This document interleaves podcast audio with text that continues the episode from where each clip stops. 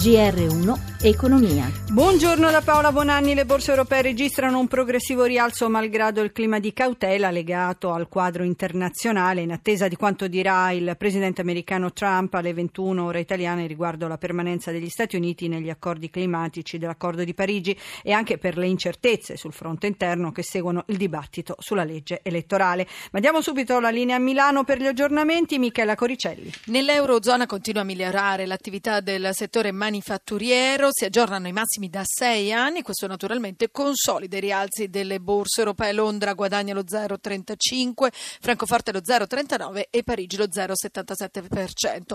Ma ad accelerare è soprattutto Milano che in questo momento guadagna oltre un punto, più 1,10% dopo la revisione al rialzo del del primo trimestre.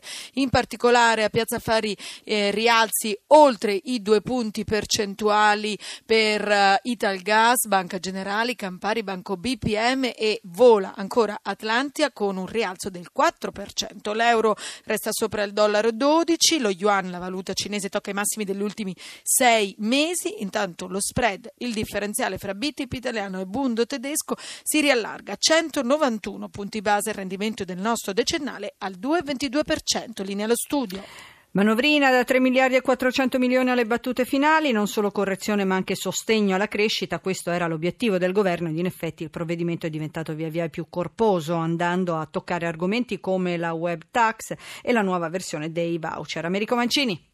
Si tratterebbe di un impegno non certo marginale perché per il meccanismo creatosi con il bonus da 80 euro 1.600.000 dipendenti pubblici si era ritrovato alla fine al di sopra della quota limite di 26.000 euro e in termini di conguaglio nel mese di febbraio di quest'anno e dell'anno scorso gli era stata tolta una discreta parte del bonus. Ora l'impegno è che anche nel caso si superi il tetto di reddito a seguito dell'aumento medio che è previsto intorno agli 85 euro non verrà toccato il bonus da 80. La ministra Madia ha fatto sapere che l'effetto tutto verrà per così dire sterilizzato, ma questa non sarà certo una spesa marginale, stando alle cifre più attendibili fornite un anno fa, l'impegno finanziario non sarebbe inferiore ai 321 milioni di euro. In ogni caso l'atto di indirizzo dovrà contenere le indicazioni per tutelare i redditi più bassi. Altro tassello importante dello sblocco del contratto è quello relativo al fatto che si agirà cercando di non perseguire la logica della piramide rovesciata. In altre parole, si darà di più a chi ha meno. Dovrebbe esserci anche una logica più premiale premiale che di anzianità. Parte infine il piano triennale per l'informatica nella pubblica amministrazione, che nelle intenzioni dovrebbe portare ad un abbattimento consistente dei costi degli acquisti nel settore.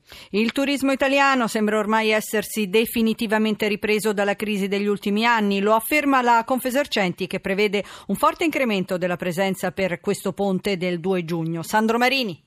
Nessun vento di crisi sul turismo, anzi l'arrivo in anticipo dell'estate con temperature sopra i 30 gradi spinge la destinazione Italia. Il presidente di Assoturismo Confesercenti, Claudio Albonetti.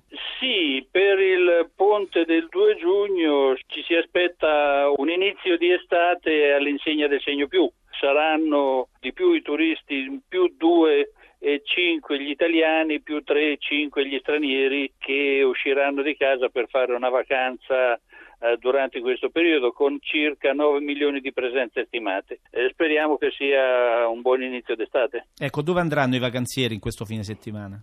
Stranieri sono diretti nelle grandi città dell'arte, della storia e della cultura, specialmente nel nord Italia, mentre gli italiani sono più diretti verso le località di villeggiatura montane, lacuali, ma soprattutto marine. Quindi sono buone le prospettive per la stagione estiva? Diciamo che intanto sono buone le prospettive per il ponte del 2 giugno, poi vedremo. Diciamo che per la stagione estiva a tutt'oggi registriamo un buon interesse per quanto riguarda la richiesta di informazioni di preventivi, siamo un po' bassini ancora con le prenotazioni, ma se il tempo ci aiuta speriamo di fare una stagione all'altezza delle aspettative. Ed è il momento di fermarci. L'assistenza di Luciano Pecoraro e Cristina Pini da Paola Bonanni. Buon proseguimento di ascolto sempre su RAI Radio 1.